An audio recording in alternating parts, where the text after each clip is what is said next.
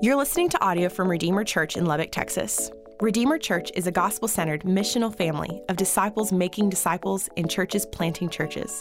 If you would like to get more information or donate to this ministry, please visit redeemerlubbock.org. All right, well, good morning, Redeemer. How we doing? Well, there's some of you here, man, you know. You know, hey, the 815, man, 8, 8, 840, whatever it is now. Yeah.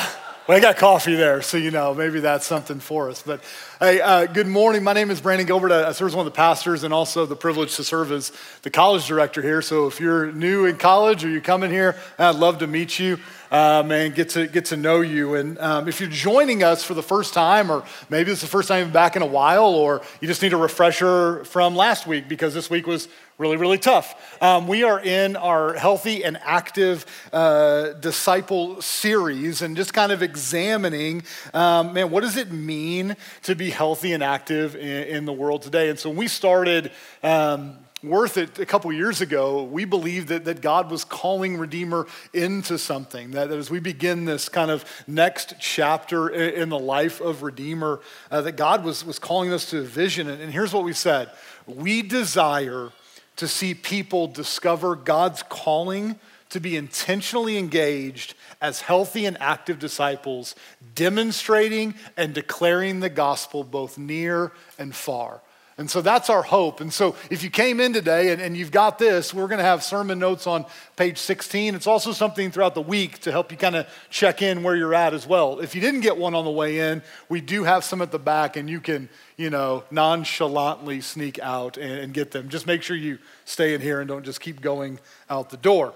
Um, but man, in a world where there's where culture seems to get to define reality, what does it mean for the healthy and active disciple to live in such a, such a countercultural way that our lives are viewed radically different from the world around us? That we are not tied to earthly pursuits, but rather we are compelled by a holy ambition. Uh, this is the hope that we have throughout this series. And, and today, in particular, we'll, we'll look at this aspect of healthy and active disciples seek the kingdom. And we're going to join kind of in the middle here of one of, of Jesus' longest sermon that's been entitled the Sermon on the Mount. And in this sermon, Jesus is basically shaping a heart and a mindset that was different from the religion of that day. And so, if you were been in our reading plan, you probably read this week Jesus say often, "Hey, um, you've heard it said like this, but here's what I say." Right? I didn't come to abolish the law and prophets, but came to fulfill them. Um, and this was the idea behind Jesus: was taking what culture had said in a in a very religious society society that had boiled religion down to do this and do this and don't do this. And if you do this, you're excommunicated from here. He was now flipping the script. He would say things like, um, You've heard it said, don't murder right? And so all of us in here are like, all right, well, well, most of us maybe, but you're like, hey, I got it, right? Good there. And self righteousness began to creep in. They're like, hey, I can keep these things. But then Jesus would flip it and say, hey, if you've ever been angry with somebody, you've committed murder. That's a whole different self introspection, right? Because I've got to do something with that because Lord knows I was a coach for 15 years. I've been angry, right?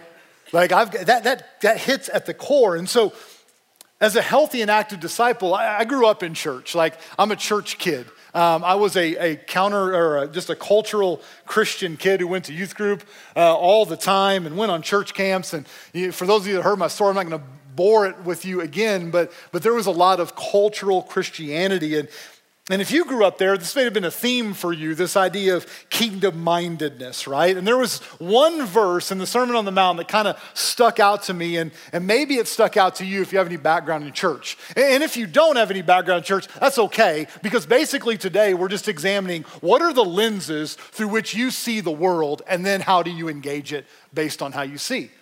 And so look at what Jesus says here in verse 33 of chapter 6. There's this verse here. It says, but seek first the kingdom of God and his righteousness, and all these things will be added to you. Now, now that verse in a 90s youth group really stuck out to me, right? Um, if you grew up in, in the youth group, there was a lot of fear mongering, right? It's like, what does it mean to really seek the kingdom? And if you don't, here's the end, right? Eternal damnation. But that verse stuck out to me. It, it wrote an impression on my heart, and as a young kid, it translated like this in my mind Okay, I got to go home. I got to make a list of all my priorities, what's important and what I value. And I've got to make sure that God is number one on that priority list. And so, what soon began to happen is I could compartmentalize my life so well, right? Like, I grew, went up to Christian school. So, when I was at Christian school, man, and it was chapel on, right? Raising my hands, youth group on, right? Like, I could go to these different places and be on for Jesus. Say the right things in Sunday school. I could say the right things to my parents. You know, I could kind of get all these things said and compartmentalize my life where God was over here and all my passions were over here. And what began to happen is that as I did that, those passions and ambitions began to usurp Jesus' place, right? And so inevitably, guilt and shame and disappointment continually set into my life. Anybody relate? Yeah, okay. Uh, yeah, thanks. I guess I have a few hands, right? You're like, I don't know what you're talking about. But that was me. Is it compartmentalized? And so there was no kingdom mindedness to this quote unquote Christian life I was trying to follow. It was don't do this, stay away from this, don't do this, and make sure that God doesn't get there. And, you're, and if He does, and you're constantly a disappointment to Him, and Jesus doesn't want anything to do with you. And it was only about staying away from certain quote unquote secular things and only embracing the Christian stuff. And what it really boiled down to was just the same thing that Jesus was talking to the first century Judea about. You've heard it said this, but I'm telling you this.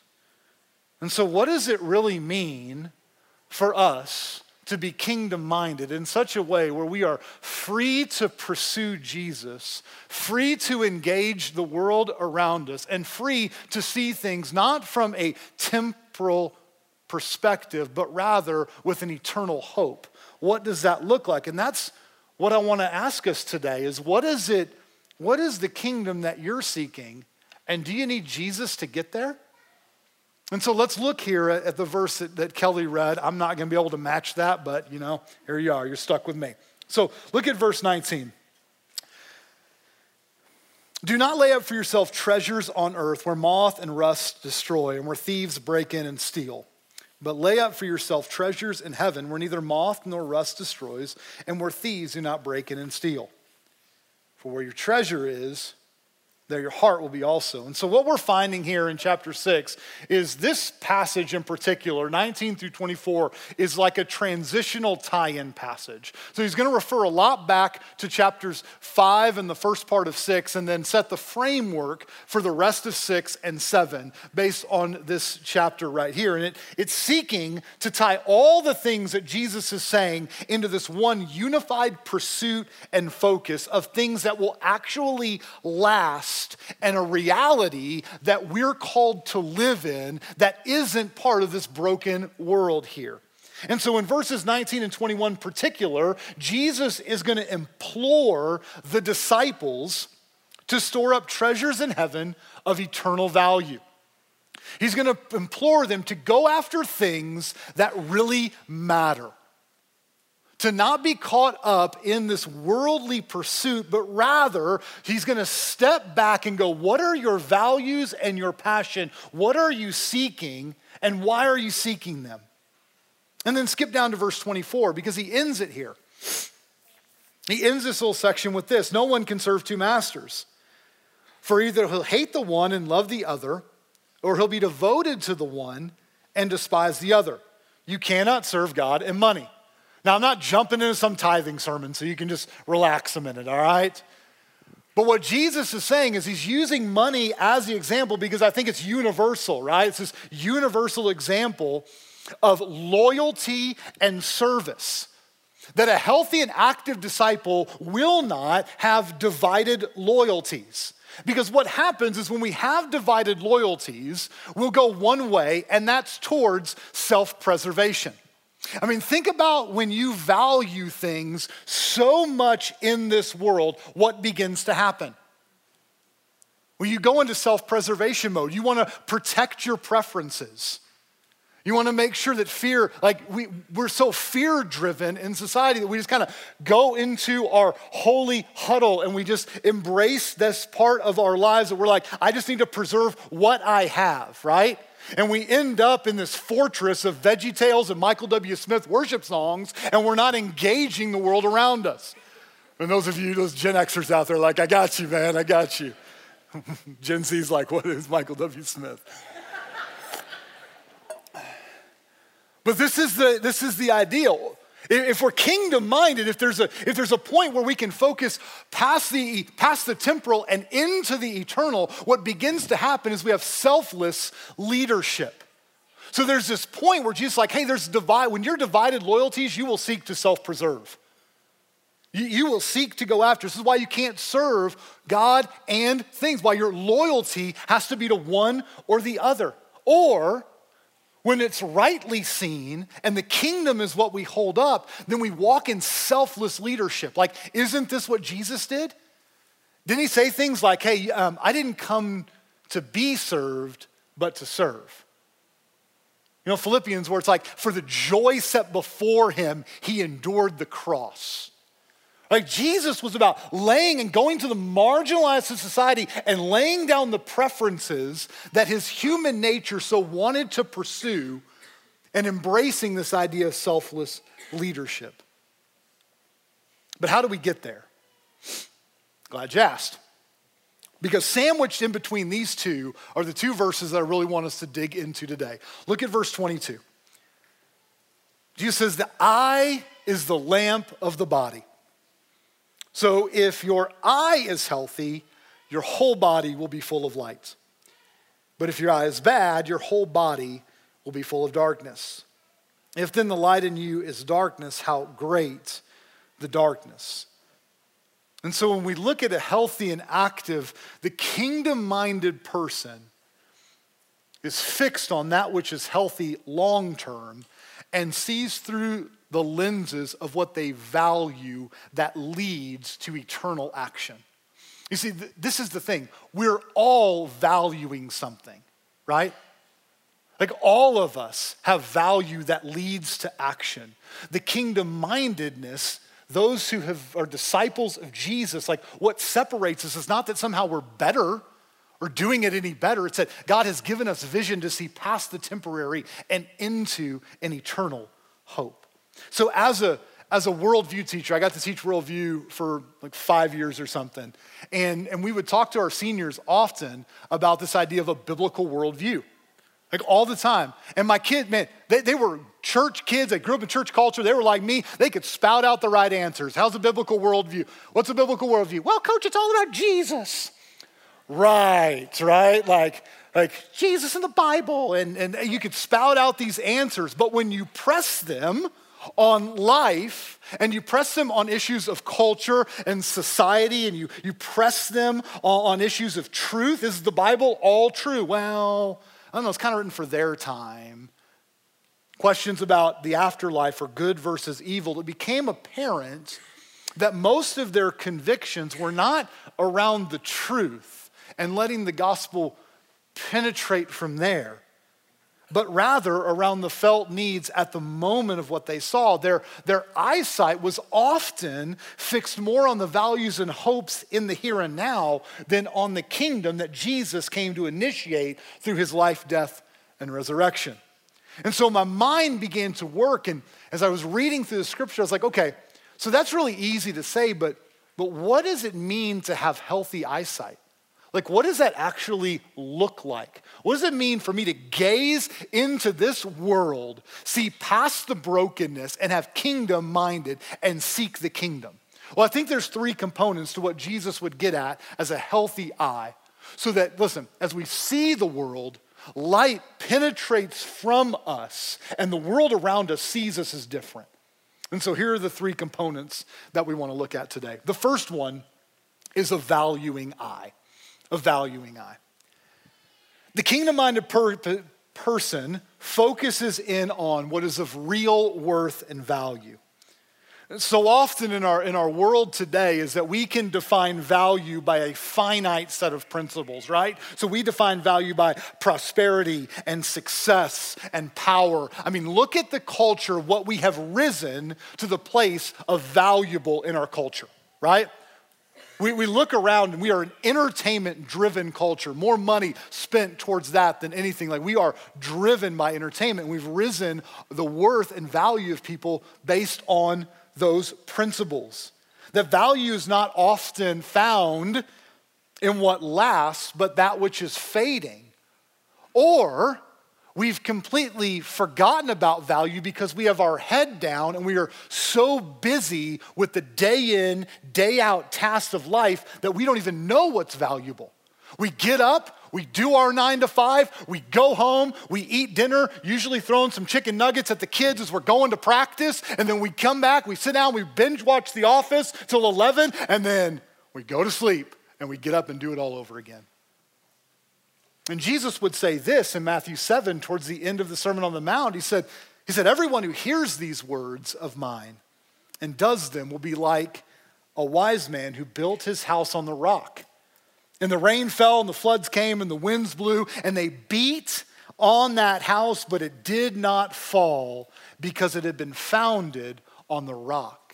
You see, the wise man in this parable saw the value in building not where it was easy, not on the sand with the, with the beach right in front of him, but rather the value was on the word of God, right? So the valuing eye finds, finds value in the word of God. It is tied quickly to that. The only way that the good eye is developed and gets to see past the temporary and into the eternal perspective is that the healthy eye is connected often and reads the Word of God. And if we're not there, guys, like as a church, something's going to determine value for us. There's too much in the world screaming for attention and value. And the world will tell you what your valuable value is. But when we're in the Word and our lives are tethered to the scriptures and tethered to Him, what, what begins to happen is there is a holy ambition that we will pour our lives out for. The true value is the value that the Word says is real and worth pursuing. Value in what being a child of God really means. Value in what the king says you are and not what culture says you are. And when we have that mindset, the action that begins to flow out of the healthy disciple is that we engage people and culture as image bearers of Jesus. That we don't look at us versus them but rather we see value in all that God has created and we engage people with the dignity that God has created them with. Like we engage with healthy and active, as an healthy and active disciple. The second component is a discerning eye. The kingdom minded sees truth in all things. In, in a world so drastically divided, and where to disagree is now the, the height of offense. The gospel empowers the disciple to enter in and see truth in all things. Paul says it this way in 1 Corinthians. He says, So let, let no one boast in men, right? Basically, don't boast in this stuff here. For all things are yours, whether Paul or Apollos or Cephas, these different pastors and preachers in that time or the world, or life, or death, or past, or present, or future, all are yours, and you are Christ, and Christ is God. Truth is the believers. What is true about the world that we are to look past our preferences and we lean into the realities of what God's word says. We cannot have discerning eyes if we don't have valuing eyes first. I, I grew up in, in the culture where it was just like escape everything. Stay away from it. And I think there are definitely things that God speaks to. I'm not, I'm not advocating for just like free for all Christianity. Don't hear me say that. But what happened in my Christianity was I was so often on the defensive. Everybody was out to get me. Everybody was out. They were all out for you. And what the gospel empowers us to do, what the healthy vision empowers us, is to enter into places where truth has been taken captive by the devil and bring gospel attention to it. So when I see things at a movie, right, this is, this is the training of our eyes. I, I go see a movie, I'm constantly looking for gospel implications because maybe I'm sitting next to a guy on a plane who's seen that movie. And maybe there's a spiritual conversation that can be there. Like we are in the redeeming business as healthy and active disciples, that we enter into arguments and debates and we get to see both sides, not for temporary solutions, but rather for eternal perspective. And we get to see the eternal value. And so we allow define, we allow God to define the truth. And then through that, we get to evaluate our time and our focus. What are we spending it on? Because if I'm constantly binge watching Netflix, right? Like it just draws us in. It's like five seconds, the next episode starts, and you're like, should I, should I? That, okay, I'm just gonna watch it again. Four hours later, you pop up and you're like, God, I went through four seasons, Parks and Rec. Gee whiz. You see, the active disciple is able to evaluate what they're spending their time on and where their focus is drawn to. And through what eyes we're discerning the world, if we're tethered to the word, there's discernment to be reconcilers for Jesus. That we go, right?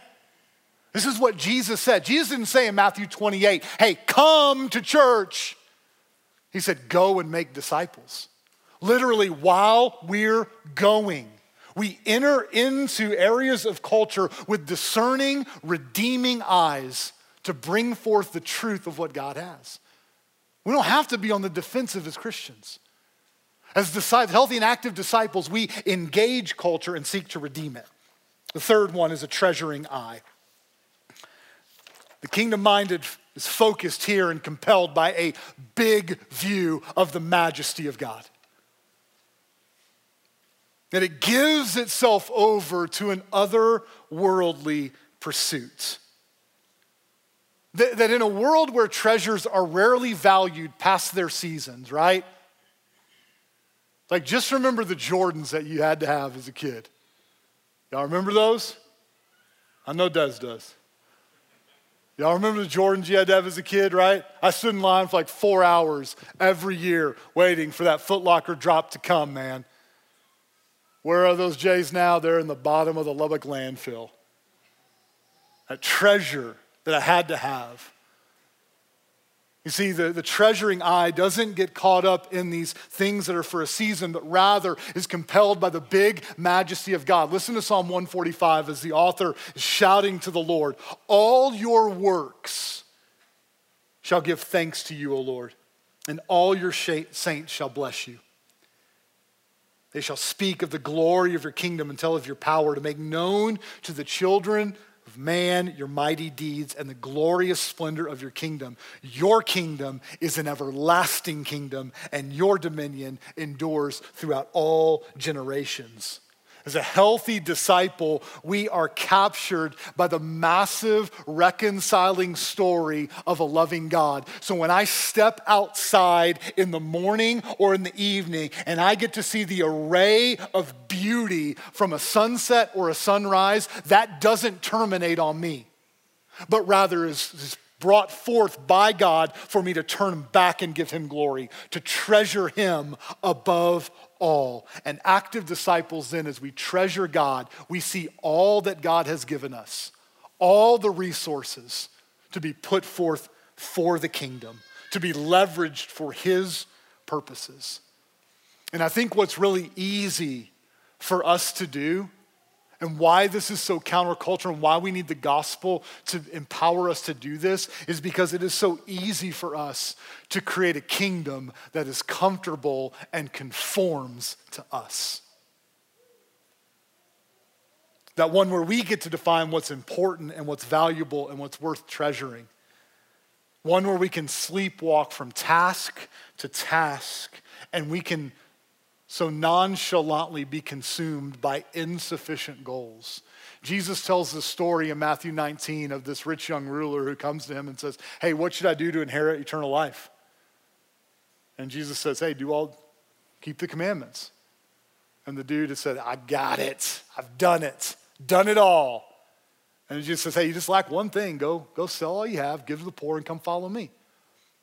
You see, Jesus going back to this idea in the Sermon on the Mount where he flips it. It wasn't about what he did, but it was about the posture of his heart. It says that dude went away sad. What often happens is we create these kingdoms, but, but here's, the, here's the hope the gospel, the work of Jesus through his life and death and resurrection offers us something greater than this. It offers us a, a, life that transcends the here and now and is submitted to a holy ambition. Where the rich young ruler failed, Jesus in the Garden of Gethsemane, through drops of blood, says, Not my will, but yours be done. Like this is, this is more than an example. This is the avenue for which we access kingdom mindedness. This is how we seek the kingdom, is that Jesus, as demonstrating healthy and active discipleship, man, goes to the cross, submits to the will of the Father, raises again three days later. And here's the great thing believer, this kingdom mindedness is yours in Christ. It's not something you have to conjure up, it's something that's yours because of your faith and trust in Him. The Holy Spirit comes alongside and partners with the believer to grow in Christ likeness. And here's the reality that we're caught up in as healthy and active disciples. It wouldn't be a Brandon Gilbert sermon without a John Piper quote, so here it is.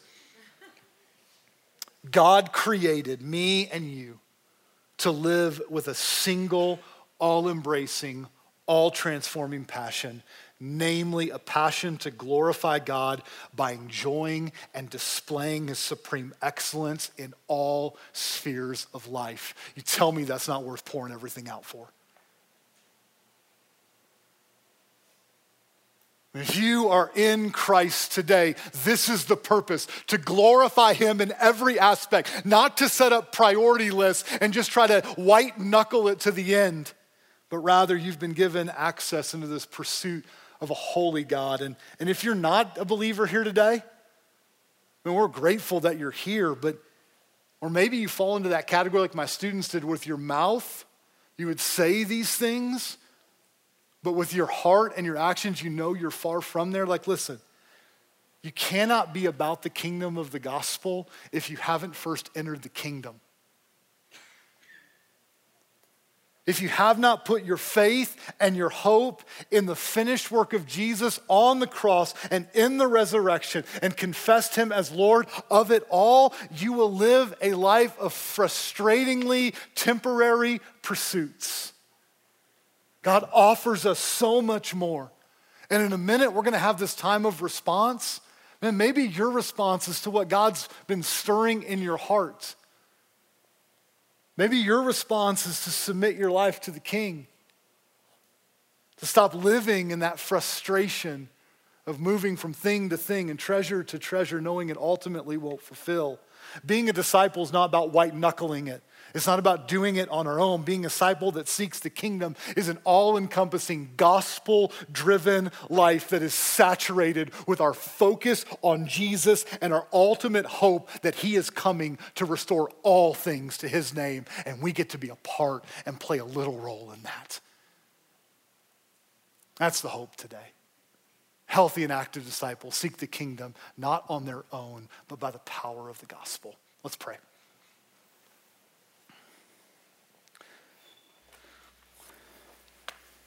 Father, what a beauty your word is.